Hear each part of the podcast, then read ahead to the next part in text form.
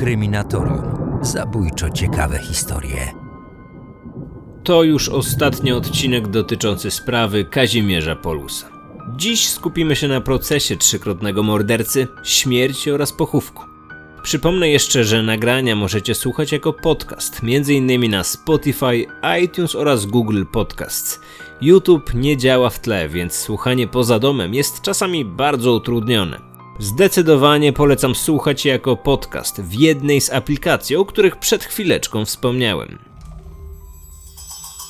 Kryminatorium. Otwieramy akta tajemnic. Proces Kazimierza Polusa rozpoczął się 13 lutego 1984 roku. Podczas pierwszego dnia oskarżony przyznał się następującymi słowami. Zrozumiałem treści zarzutów. Przyznaję się do wszystkich trzech zarzuconych mi w akcie oskarżenia czynów. Uważam, że jestem człowiekiem psychicznie chorym. Dobrowolnie przyznałem się do dwóch zabójstw, o których władze nic nie wiedziały. Na sali rozpraw pojawili się biegli sądowi. Psycholog stwierdził, że w przypadku wszystkich trzech popełnionych czynów u Polusa wystąpił stan frustracji w wyniku braku możliwości zaspokojenia potrzeb seksualnych, w efekcie czego reagował agresją. Dopiero po dokonaniu zabójstw odczuwał satysfakcję seksualną. Mechanizm popełnienia wszystkich trzech zbrodni był podobny. Jednak opinia biegłego z zakresu seksuologii była zupełnie inna. Jego zdaniem bezpośrednim motywem zbrodni nie była chęć uzyskania satysfakcji seksualnej. W przypadku pierwszego zabójstwa, ośmioletniego chłopca w Szczecinie, Kazimierz miał zamordować, aby zatrzeć ślady. Druga ze zbrodni w 1975 była wynikiem konfliktu, jaki pojawił się między Kazimierzem a 17-letnim adeptem tapicerstwa. Henryk B. odmówił kontaktu seksualnego. To rozwścieczyło Polusa do tego stopnia, że zareagował agresją. Z kolei ostatnie zabójstwo to najbardziej makabryczne, po którym Polus rozkawałkował zwłoki, nastąpiło z powodu chęci zdobycia dużych pieniędzy. Według biegłych nie zabijał z lubieżności. Satysfakcji nie dawał mu sam akt zabójstwa, a jedynie możliwość patrzenia na obnażone ciało ofiary. To podniecało Kazimierza aż do momentu ejakulacji, którą notorycznie nazywał poluzją. Psychiatrzy stwierdzili, że motywów popełnionych przez niego zbrodni należy szukać w zaburzeniach osobowości. Na pewno miały na to wpływ warunki rodzinne, częste zmiany pracy, jak również liczne pobyty w zakładach karnych. Na jednej z rozpraw odtworzono zapis z wizji lokalnej, która miała miejsce w Szczecinie. Kazimierz w nagraniu relacjonował, w jakich okolicznościach doszło do zabójstwa ośmiolatka. Około godziny 17 przyprowadziłem Ireneusza. Po drodze nikt mnie nie widział. Chłopcu kazałem usiąść na łóżku. Irek pytał się tylko, kiedy dostanie rower, który mu obiecałem. Dałem mu jeść i położyłem spać. Później sam się położyłem obok niego i pieściłem się z nim. Gdy się obudziłem, mogła być godzina czwarta nad ranem, było już jasno. Wziąłem nóż ze stołu i uderzyłem chłopca. Ciało ubrałem i włożyłem do worka i poszedłem na dworzec PKP. Na pytanie, kiedy oskarżony zaczął uprawiać stosunki homoseksualne, odpowiedział: Gdy jeszcze byłem w żłobku, całowałem dzieci, nie zdając sobie sprawy, czy to chłopiec, czy dziewczynka. W czasie okupacji pasałem krowy na łące. Wtedy też z różnymi chłopcami miałem. Po prostu rozbieraliśmy się do naga i żeśmy tam uprawiali homoseksualizm. Sąd zapytał, czy do mieszkania w Szczecinie sprowadzał także innych chłopców. Kazimierz odpowiedział, że mogło być ich nawet 16. Dlaczego więc zabił tylko Irka? Ponieważ, jak przekonywał na sali rozpraw, tylko w tym przypadku nie mógł zaspokoić swojej potrzeby seksualnej. O czwartej rano nie wiem, co się stało. Chwyciłem nóż kuchenny i wbiłem chłopcu w lewy bok i wtedy dostałem poluzji. Wytrysk nasienia, czyli poluzję, miałem tylko jeden raz po uderzeniu chłopca nożem. Przedtem nie mogłem tego osiągnąć. Uważam, że gdybym wcześniej miał wytrysk, to chłopiec byłby żywy. Na sali rozpraw zeznawał również Dariusz S., czyli młody mężczyzna, który był kochankiem oskarżonego.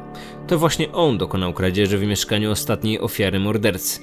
Z uwagi na intymny rodzaj ich relacji, część rozprawy odbywała się za zamkniętymi drzwiami. Po przywróceniu jawności, Dariusz opowiadał o tym, jak Kazimierz zmuszał go, aby okradł mieszkanie. Jednak Polus temu zaprzeczył, twierdząc, że to właśnie Dariusz był inicjatorem całej akcji oraz że to on zaproponował zabójstwo Janusza B. Ich słowa znacząco się różniły. Dariusz to osoba, która była z Kazimierzem najbliżej. W poprzednich odcinkach pojawiały się wspomnienia współwłaściciela domu, w którym mieszkał Polus, jak również jego sąsiadki. Jednak żadna z tych osób nie wiedziała o nim tyle, co kochanek Dariusz. Wraz z Dominikiem, który pomagał mi przy realizacji materiału na temat rzeźnika z Wilde, spróbowaliśmy odszukać Dariusza. Fajnie by było y, wejść do klatki i nie dzwonić do niego najpierw, żeby go nie speszyć. Spróbować od razu zapukać do drzwi. W tych starych kamienicach często są też nazwiska lokatorów, nie? No, albo na domofonie, albo w środku. Jest ciężko mi to sobie wyobrazić. No bo no, on go znał najlepiej, bez dwóch zdań. Jednak chyba przez dwa lata się tam z nim spotykał. On był w sądzie, no to na pewno to duże emocje w nim wzbudziło. Na pewno sporo pamięta. Jeżeli w ogóle żyje. Mówiłeś jeszcze raz, jaki numer? 26 przez... To jest to. A, no na Google grafika sprawdzałem, to tak, to jest tu. I ci powiem, że to są te stare domofony z nazwiskami. Możliwe, że już się lokator zmienił 10 razy od tego czasu. W mieszkaniu, w którym żył ponad 30 lat temu, nie ma po nim śladu. A po rozmowie z najstarszą mieszkanką kamienicy mieliśmy pewność, że Dariusz najprawdopodobniej wyprowadził się stamtąd jeszcze w latach 80. No może, tak, tak. Ale takiego nazwiska wcześniej nie kojarzę też, bo jak się wprowadzałem, to jeszcze wszyscy mieli jawne nazwiska, nie? Więc nazwiska kojarzyłabym, ale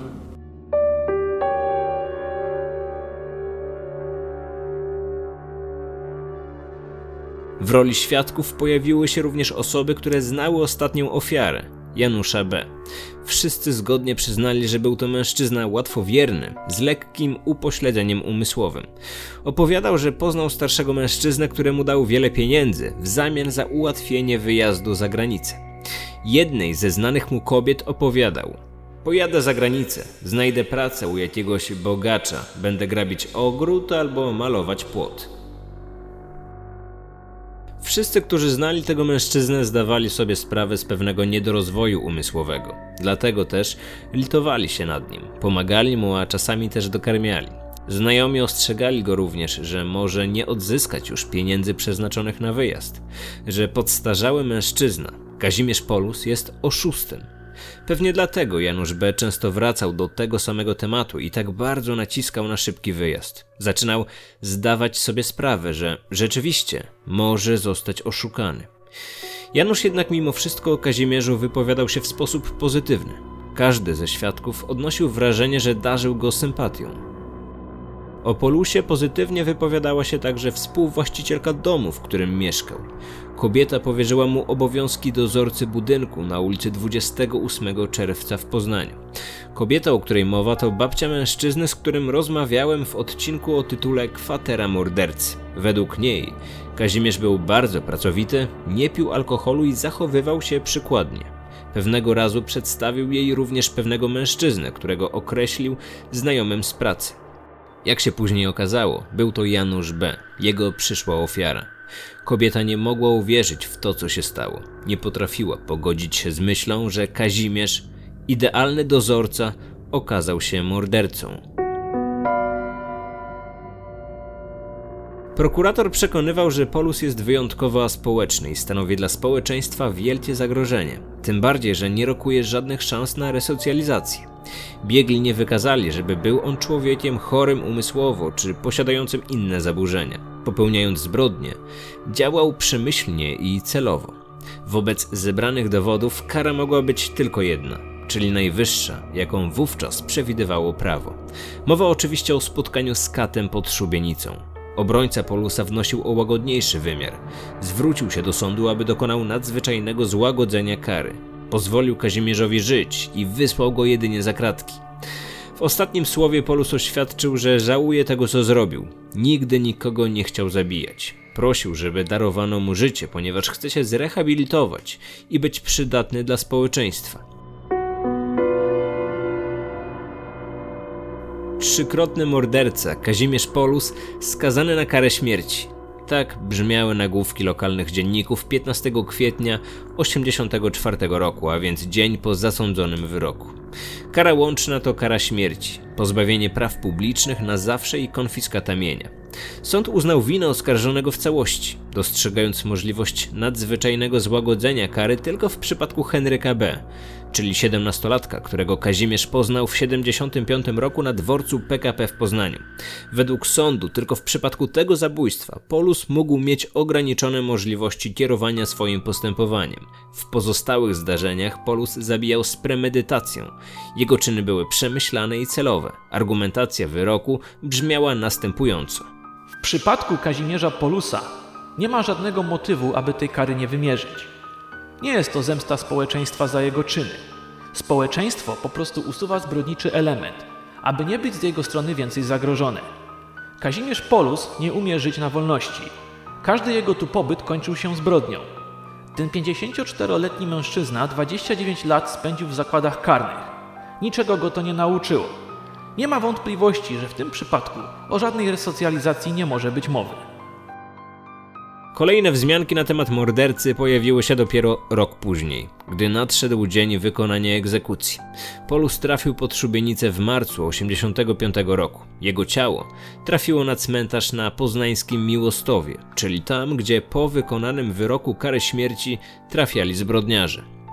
Odwiedziłem cmentarz w poszukiwaniu tego miejsca już kilka miesięcy temu. Za sprawą realizacji materiału o ostatnim polskim kacie dotarłem do kilku skazanych na śmierć zbrodniarzy, którzy spoczywają na Miłostowie. Wśród nich był także Kazimierz Polus.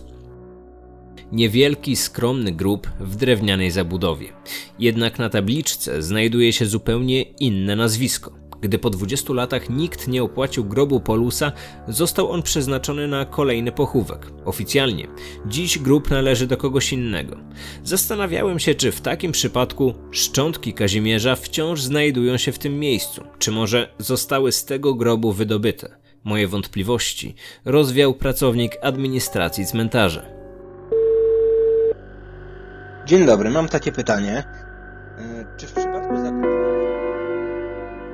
Różne osoby, na przykład, nie wiem, pierwsza osoba pochowana była lata 40, 50, a druga osoba w latach 90, no to ta pierwsza osoba tam nadal jest, nie została wyciągnięta, ale ten grup jakby należy w cudzysłowie do, tej, do, do, do rodziny tej drugiej osoby, czyli jest pochowana druga osoba, szczątki zostały i zupełnie może być to obca osoba dla tego drugiego.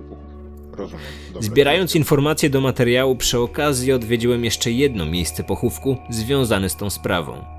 Chodzi o 21-letniego Janusza, którego Kazimierz zabił w swojej kwaterze, a następnie rozkawałkował jego ciało. Został pochowany niewiele dalej od swojego oprawcy. Spoczywa w bezimiennej mogile, bez pomnika, świeżych kwiatów czy zniczy. 21-letni mężczyzna, który zginął przez swoją łatwowierność i próbę spełnienia marzeń.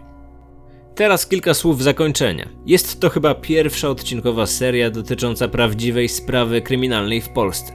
Powiem szczerze, że taki format niezwykle mi się podobał. Wraz ze mną, słuchając cotygodniowych podcastów, uczestniczyliście w jakimś stopniu w realizacji filmu, który pojawi się na kanale już w najbliższych dniach.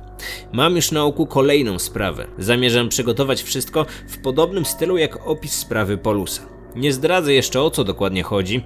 Powiem jedynie, że temat dotyczy zbrodniarza, który grasował w zachodniej Polsce. Sprawa sprzed kilkudziesięciu lat, jednak wciąż wzbudza kontrowersje i wśród starszych mieszkańców regionu jest niezwykle popularna. Jednak zanim się za to zabiorę, muszę jeszcze sprawdzić, czy jest w ogóle szansa zdobyć wystarczająco dużo informacji, by podjąć się tego tematu. O wszystkim będę informować na bieżąco.